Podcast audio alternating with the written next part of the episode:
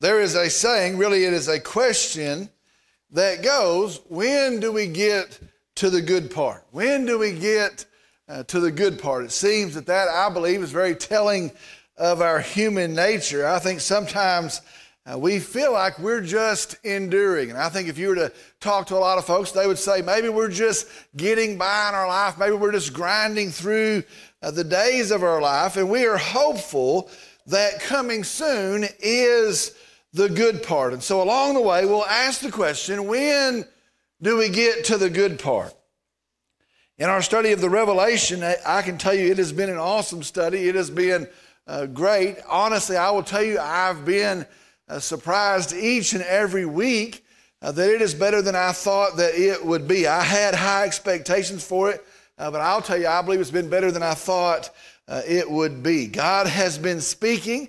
Uh, when he said, Those who read these words will be blessed, uh, that is the truth. I have been blessed, and I believe we have been blessed uh, as a church in this study. And now uh, we are in the last four chapters of the revelation of Jesus Christ. And I will tell you, as marvelous as it has been, we, oh man, listen to me, we are to the good part. And so today we're going to continue and we're going to move along in the good part. Today our message is entitled The Wedding of the Ages.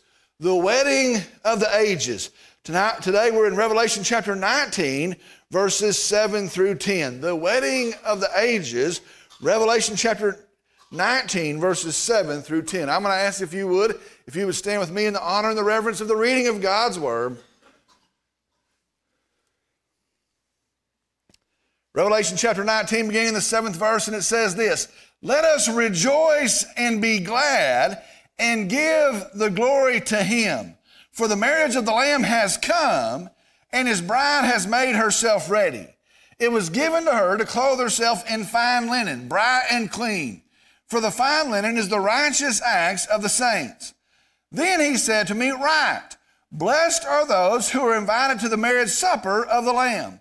And he said to me, These are true words of God. Then I fell at his feet to worship him. But he said to me, Do not do that. I am a fellow servant of yours and your brethren who hold the testimony of Jesus. Worship God, for the testimony of Jesus is the spirit of prophecy. Let's go to the Lord in prayer.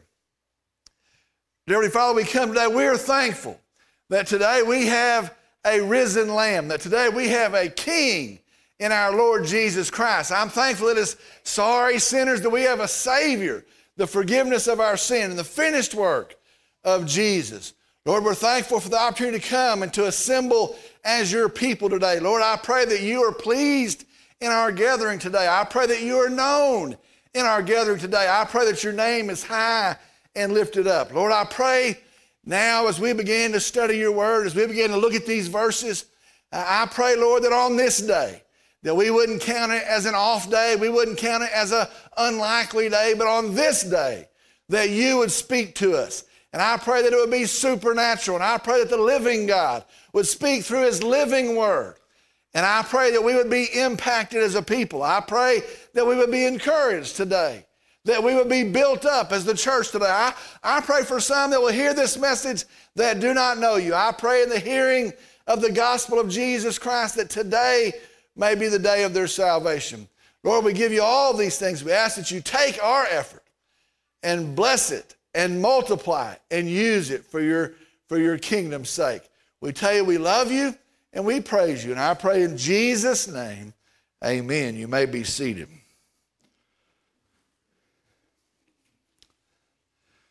What will be the best thing about heaven? What will be the best part of heaven. Now, when I ask that, when I say that, my mind starts to run wild. Uh, heaven is going to be awesome. We know that. The Bible says uh, it is more than we can imagine, more than we can conceive. And heaven is going to be absolutely unimaginable. Now, it's going to be awesome, it's going to be marvelous.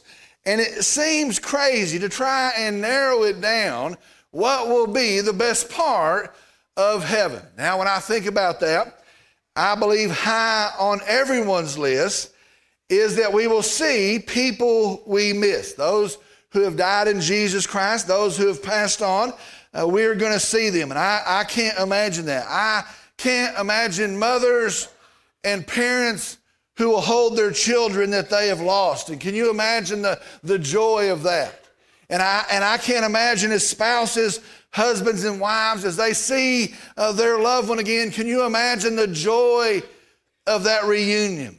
And there'll be kids there, and they'll be, uh, and they'll see their parents again, and they'll see their grandparents again. And I can't even imagine that. I'll tell you, uh, I can't wait to see my dad again. Eight years uh, has been too long. And I think about all the reunions that are going to go on, and I think that is high on everyone's list. Also, I think the perfection of heaven. Now, that's also got to be high on everyone's list. There's going to be no more sin and no more shame of sin, no more guilt of sin, no more battle against sin, and there's going to be no more consequence of sin. And because of that, uh, sin has been rectified, sin has been paid for, sin has been removed. Because of that, everything's going to be absolutely perfect. Free from sin, everything in heaven is going to be absolutely perfect. These bodies are going to be perfect. They're not going to get sick. They're not going to wear out. They're not going to move on in pain. Our bodies are going to be perfect. Heaven, heaven's doctor's office, I thought about that. The waiting room is going to be absolutely empty. In heaven's perfection, there's going to be no more crime. There'll be no need for a police officer. There'll be no need for an attorney. There's not going to be anything to decide, anything to argue. Heaven's courtroom will also be silent and empty. And I start to think about all the things that that's going to look like. Oh, the perfection of heaven, that is something to look forward to. What will be the best part of heaven? Now, that's fun to think about. I could go on and on for a little while. Uh, it's going to be awesome. It's going to be marvelous, spectacular, truly awesome. We can't imagine what heaven's going to be like. But, friend, all of those things, they won't be the best part of heaven. Now, listen, they're going to be great. I'm looking forward to those things. They're going to be awesome, but they're not going to be the best part of heaven. The Bible tells us, listen very carefully, hear this.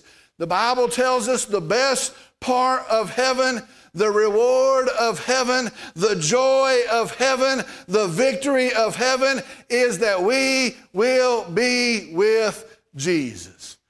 Praise the Lord for that. You know the victory of heaven? There's going to be awesome things all around us. It's going to be that we are going to be finally and fully with our Savior, Jesus. Today we're going to see that in our verses. In chapter 19 so far, we have heard of great worship that is going on in heaven. As we moved into the 19th chapter, uh, last week we looked at the four shouts of hallelujah. And what an awesome picture that was. The word hallelujah, uh, it is a Hebrew word that means praise the Lord. And so we find four times in heaven there are shouts of hallelujah, praise the Lord. As Babylon the Great has fallen, and as God has and is pouring out his righteous judgment, heaven is filled with shouts, hallelujah, amen, praise the Lord.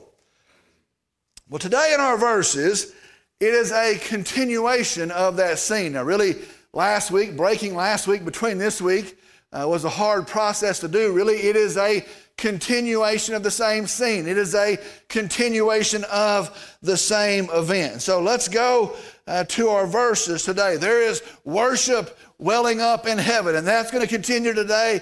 And we go to our verses today. At the end of verse 6, the great multitude in heaven. Remember, I told you it was the angelic host of heaven, the great multitude of heaven. They are shouting, Hallelujah, for the Lord our God, the Almighty, reigns. That is what is echoing in heaven. It says, uh, like the sounds of many rushing waters. For the Lord our God, the Almighty, reigns. All right, so now we start in verse 7. Let us rejoice and be glad and give the glory to him. For the marriage of the Lamb has come and his bride has made herself ready. Let me read that verse again. Verse 6 ends by saying, Hallelujah! For the Lord our God, the Almighty, reigns. Verse 7 says, Let us rejoice and be glad and give the glory to him, for the marriage of the Lamb has come, and his bride has made herself ready. In verse 7, the angelic multitude, the angelic host, calls out for three very specific responses. Now, I'm going to explain those to you. The first response is let us rejoice. Let us rejoice. Uh, the Greek word means to delight or to praise. And so the very first call, the very first response called for is a call to rejoice, to praise. All right, the second rejoice is and be glad. And be glad. Now, let me just go ahead and explain this to you. Friends, we have uh, far too little of an appreciation of the word that is used here. Uh, when we think of glad, we think, well, a person is somewhat happy, or a person, they, they are glad. Gas is cheaper today, and I'm glad. Or Braum's has malts, chocolate malts, and I am glad. Well, I want to tell you today, it's actually much bigger than that. In fact, I'll just tell you, it is way bigger than that. Uh, the word here for to be glad, uh, it, it translates to be full of joy. Now, listen to that to be full of joy. It, it means to be full of rejoicing, to be full of rejoicing. Listen to this the most literal translation means leaps much. That's what it translates leaps much. That is the response. It is to be filled uh, with joy. It is to be filled to the top with rejoicing, and so much so that you jump around, so much so that you leap around and you kick up your heels. Friends, I want to say this.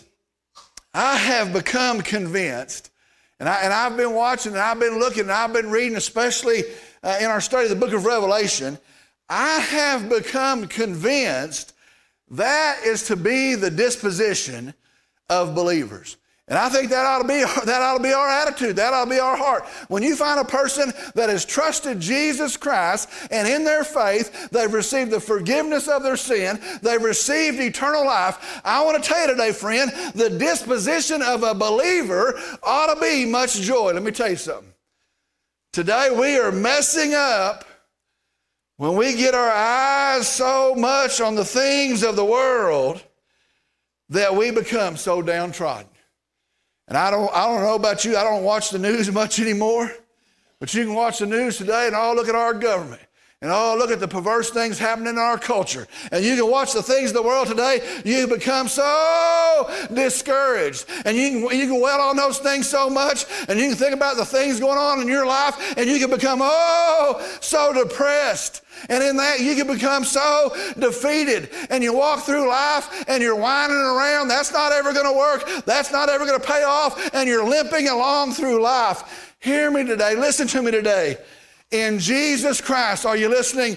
We are loved. We are forgiven. We are saved. We are restored. We are renewed. We are redeemed. We have life that will not end. And all of that is safe and secure and settled in the person of Jesus Christ. And I want to tell you, dadgum, of all the people, we ought to be filled with joy. Listen to me, it's okay to leap around even. We ought to be filled with joy. Second response is be glad, be filled with joy. Third response is this and give the glory to Him. And give the glory to Him. Him is the Lord our God, the Almighty, from verse 6. So give the glory to Him. The word for glory here, it translates a high opinion of, or renown, or splendor. Another translation, honor. And so the third response that is called for here is to give honor to God, to ascribe splendor to God. Now, those are the responses that are called for. Then, verse 7 tells us why we should have those responses. Why should we should be joyful? Why should we should be overfilled to the point of even leaping around? Why we should be honoring God? Now, verse 7 gives us the reasons why. It says this For the marriage of the Lamb has come. For the marriage of the Lamb has come. Now, go with me here. I want you to understand this.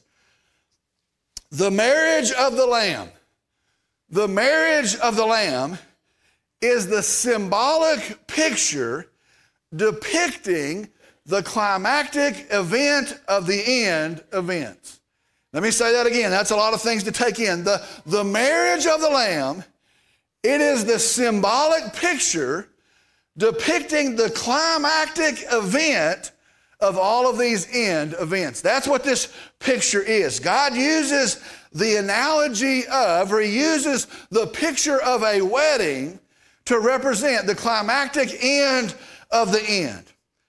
And so, listen, all of this celebration, all of these responses, leaping in joy, honoring God, is because of this event.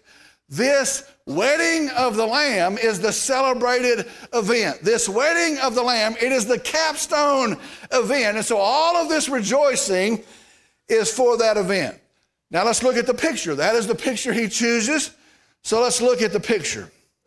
First, what is a wedding? What is a marriage? It is a union, it is a joining. That's what a marriage is. Uh, two become one. There are two, and they become united. They become joined. That's what a marriage is. And so, the climax of all of these events, the big event is a union where two are united. Also, what is a wedding? A wedding, a marriage, is a provision. Uh, in a wedding, in a marriage, a bride is afforded or is given a husband. She didn't have a husband beforehand.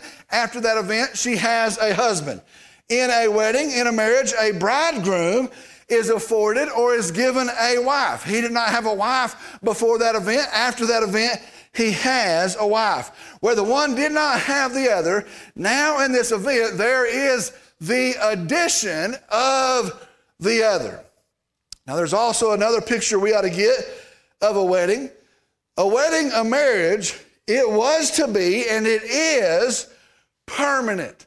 It is permanent. And so understand this provision that results in a union, it is without end.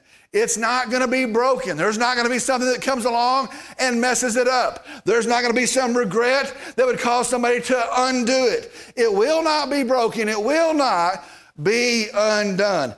And that is the picture that God uses. Now, going on looking at the picture, it says the wedding of the Lamb.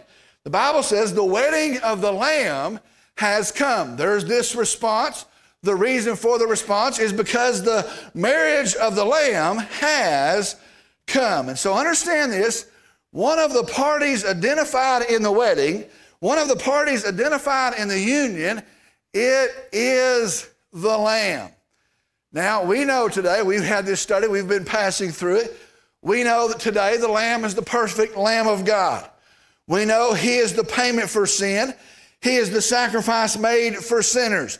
That is why he bears the name the Lamb. We know that that Lamb is slain, that has been slain, paying for sin, and he yet lives again. And so we know today he is the Lamb of God, the perfect Lamb of God, the sacrifice for sin, the payment for sinners. We also know he is the risen Lamb of God. Now listen very carefully. We know this, and that Lamb is Jesus. That lamb is Jesus. And so understand this marriage, this wedding, is that of Jesus. It is the marriage of Jesus. The rest of verse 7 says, And his bride has made herself ready. I'm going to go ahead and read verse 8. It was given to her to clothe herself in fine linen, bright and clean, for the fine linen is the righteous acts of the saint. For the marriage of the Lamb has come, and his bride has made herself ready. It was given to her to clothe herself in fine linen, bright and clean, for the fine linen is the righteous acts of the saints. In the New Testament, it is clear the bride of Christ is referring to the church. All right, so now we have identified the other party. There is the bride. Well, in the New Testament, it is very plain. The bride of Christ is referring to the church. Those who have put their faith in Jesus Christ, receiving Him in faith, receiving salvation by faith in Christ, they are the church. Well, the bride of Christ, it is the church. In the New Testament, the bride is the church. And so here's what we need to see in this picture. The reason for all of this celebration, the reason for all of this worship is the union between Jesus and the church has now come. That's what it says here. The reason we're to worship God, the reason we're to leap around in joy is because the union of Jesus the Lamb and the church, the redeemed of Christ, has now come. They will be united together forever and without end. Now, I want to look at one last thing here just to kind of iron it out. The Bible says here, the bride wears fine linen, bright and clean. The bride is, is, is ready for the wedding day. The bride wears fine linen, bright and clean. Now understand this represents purity, righteousness, and holiness. It is why brides wear white gowns today in our wedding ceremonies.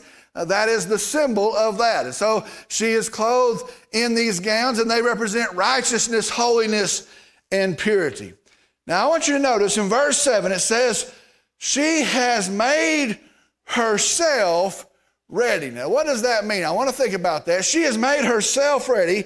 Now, what does that mean? Also, see this. Following in verse 8, it says, It was given to her to wear fine linen. Now, there seems to be a, a conflict here, something that's going to be hard to understand. In verse 7, it says, She has made herself ready. In verses 8, it says, It was given her to wear fine linen.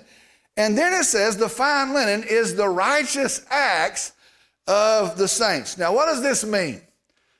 Do we work to make ourselves saved? Do we work to make ourselves savable? Uh, do we work to make ourselves presentable to Jesus Christ? Now, I want you to hear this. Listen very carefully. The answer to that is no. No. The Bible says when we are saved, it's of no work that we would do. The Bible tells us that. When we are saved, we are given Christ's righteousness to wear. The book of Ephesians explains that to us. When we are saved, we put our trust in Jesus. Though we are sinners, though we have no righteousness, we put on the righteousness of Jesus and we wear it as a robe. He gives it to us. And so understand, just like the picture here, it was given to her to wear. But understand this as well.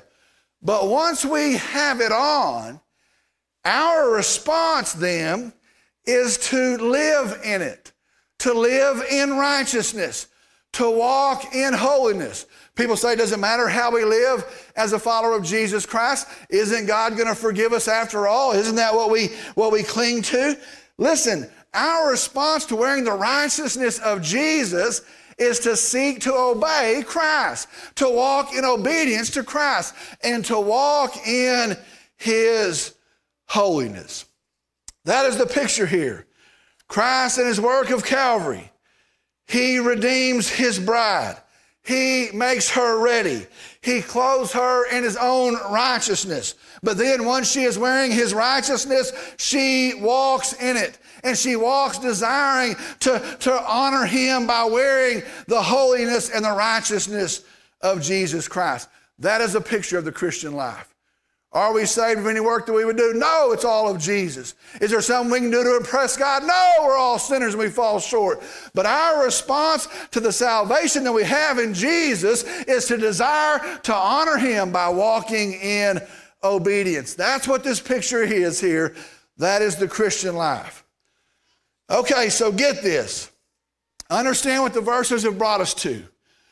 The joy of heaven then is Christ with his redeemed. Do you see that? The celebration of heaven, the being filled with, with celebration to the point that you would leap around. The joy of heaven is Christ with his redeemed.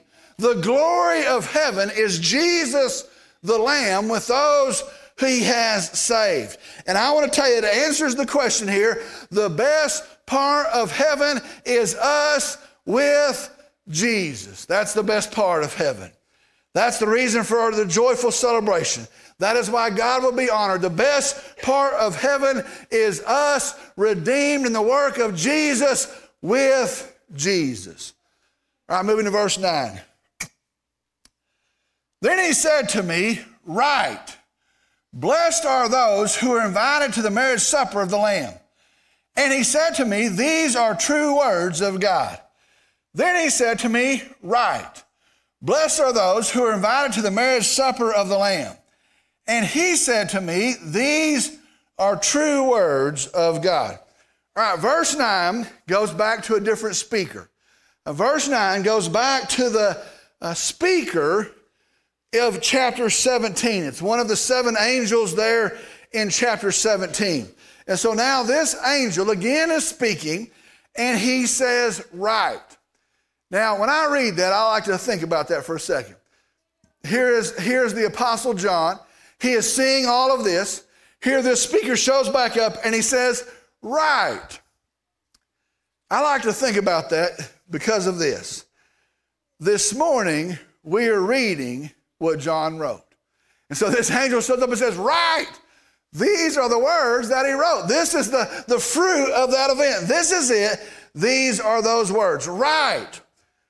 Blessed are those who are invited to the marriage supper of the Lamb. Now, see this. The praise is because the time for the marriage has come. That's how the lead-off verse, verse 7, tells us about it. The praise is because the marriage uh, has come. But notice this. This is now the marriage supper of the Lamb. At first, in verse 7, it's talking about the marriage, the wedding of the Lamb. This is now talking about the marriage supper of the Lamb. Now, understand this. In a Jewish wedding, marriage was actually a long process. Uh, it wasn't a one hour event where we spend too much money like we do it now. Uh, it was this long process. And as part of that process, after the presentation of the bride to the groom, and after their union, there was a celebration feast. And so, after they have come together as husband and wife, after the union, there was a celebration feast. And the celebration feast was a big deal. And so, the last piece, we've been through this process, we've walked through the days of this process. The last part of the process was this big feast. Now, that feast could go on for hours. Uh, they would start at six in the evening, it could go up into the late hours of the night. It could go on for several days. Uh, I read where some of them went as long as seven days, a feast that did not end for seven days. It was the capstone of the event. Its duration depended on the wealth and the clout of the families. And so, if you could afford a three hour banquet, you'd have a three hour banquet. But if you could pull out all the stops and have a seven day banquet, you'd have a seven day banquet. Its duration dependent on the wealth and the clout of the families. Let me just tell you this I believe the celebration we're reading here doesn't have an end. You want to talk about the wealth and the clout of the families? I believe the celebration here goes on for all eternity. Well, Verse 9 says, Blessed are those invited to the marriage supper, marriage feast of the Lamb's wedding. That's what it says. The Lamb's wedding is coming to a conclusion. They are joined as husband and wife. Blessed are those invited to the marriage supper of the Lamb's wedding.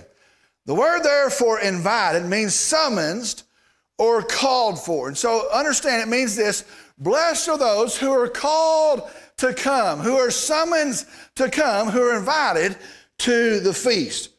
Now, who are those who are invited? Let me just, let me just say this. It's not clear who those are who, inv- who are invited. Now, there are some that say that it's talking about the church. And so they would say the bride is the church, and they would say the invited guest, it's also the church. There are some that say that. There are some that say it's the Old Testament saints. And so now there is the union of the Old Testament saints with those redeemed in the church age. And so they would say the invited guests are the Old Testament saints. There are some others, and they say these guests are those that were saved in the millennial period. There's a thousand year period. Folks will be saved in that period. And if they have not died, uh, they will now join in as the invited guests. I'm not sure, but I will tell you this whoever they are, they are Christ's people. And they are saved, and the only way there ever was and ever will be to be saved by faith in Jesus Christ. And so now they are invited to the feast of the marriage of the Lamb. They join in the celebration. The narrator here, the speaker then says, These are true words of God. Here's what that means you can count on this. You can take it to the bank. You can count on this. He says, These are true words of God. These are trustworthy words. I want to tell you, I preach quite a few funerals, funerals. And you get to a funeral, and, and people say, I believe this, and I believe this, and I believe that. But I want to tell you, when you stand at a casket, when you stand at a grave, it starts to become serious about what you honestly believe. And how do we know there's a heaven? And how do we know this is real? And how do we know they haven't just perished and gone away? And they start to wonder. And, and, people start to say, you know what, I, I don't know, maybe we're released into some other thing, or maybe this, or and there's all these ideas that are hatched. Here's what John says the Word of God is this. This is the Word of God. You can take it to the bank, you can trust these words. Here's what that means. If you are a follower of Jesus Christ, listen to me. That is your promise. That is your future. If you are a follower of Jesus Christ, we can expect to end in unity with our Savior, Jesus Christ, and that unity will never be broken. You can count on that promise. Verse 10. And I fell at his feet to worship him. But he said to me, Do not do that. I am a fellow servant of yours and your brethren who hold the testimony of Jesus. Worship God, for the testimony of Jesus is the spirit of prophecy. We get to verse 10, and, and, and it happens before, but John is overwhelmed with all of this. He sees all of these sights. He hears all of these sounds. He hears all of this, the worship of the multitude, and it's too much. And so he falls down and he starts to worship this angel. Here's what the angel says. The angel says it's very plain do not do that. I looked it up and tried to get the original translation. Here's what it says Do not do that. The angel says, Hey, do not do that. I am a fellow servant of yours and your brethren. And then right here, he gives a description of a believer who hold the testimony of Jesus. Listen to me very carefully. What is a Christian? What is a believer? There's folks that say, oh, yeah, I'm a Christian. My, my grandmother was. Oh, yeah, I'm a Christian. I, I, I, I believe these things. Or, hey, I went to church as a little kid. What is a believer? Listen very carefully. A believer is one who holds to the truth of Jesus. That's what it's saying here. That embraces the truth of Jesus Christ. He is the Christ. He is the Messiah of God. He is sinless. He never sinned, not one sin. He is the Lamb that goes to the cross to pay for our sin. He is our Savior, risen, resurrected from the dead. He is the Lamb who is slain and yet lives again. And it's the truth of Jesus. When you embrace the truth of Jesus, when you trust in the truth of Jesus, that's what it means to be a believer. I trust in Jesus. The angel says, I'm a servant of Christ, like y'all, who hold to the truth of Christ. And then he says this For the testimony of Jesus is the spirit of prophecy. For the testimony of Jesus is the spirit of prophecy. To end the section today, this angel makes a very profound declaration. The testimony of Jesus is the spirit of prophecy. Now that's kind of weird to understand. Let me help you. To understand it, I flipped it around. The testimony of Jesus is the spirit of prophecy. So the spirit of prophecy is to testify to Jesus. So the spirit of prophecy is to testify to Jesus. Now, what that means is this what does one do who speaks for God? Here's what they do they point to Jesus. You want to know what a prophet does? A prophet points to Jesus. You can start all the way back in the Old Testament, and as they're speaking for God, they are speaking of, they are pointing to our Savior, Jesus. Prophets sp- p- p- point to Jesus. All right, we're going to end right there today. I wouldn't miss next week for anything. I'll be back for next week. I wouldn't miss it. Next, next 52 weeks will be good.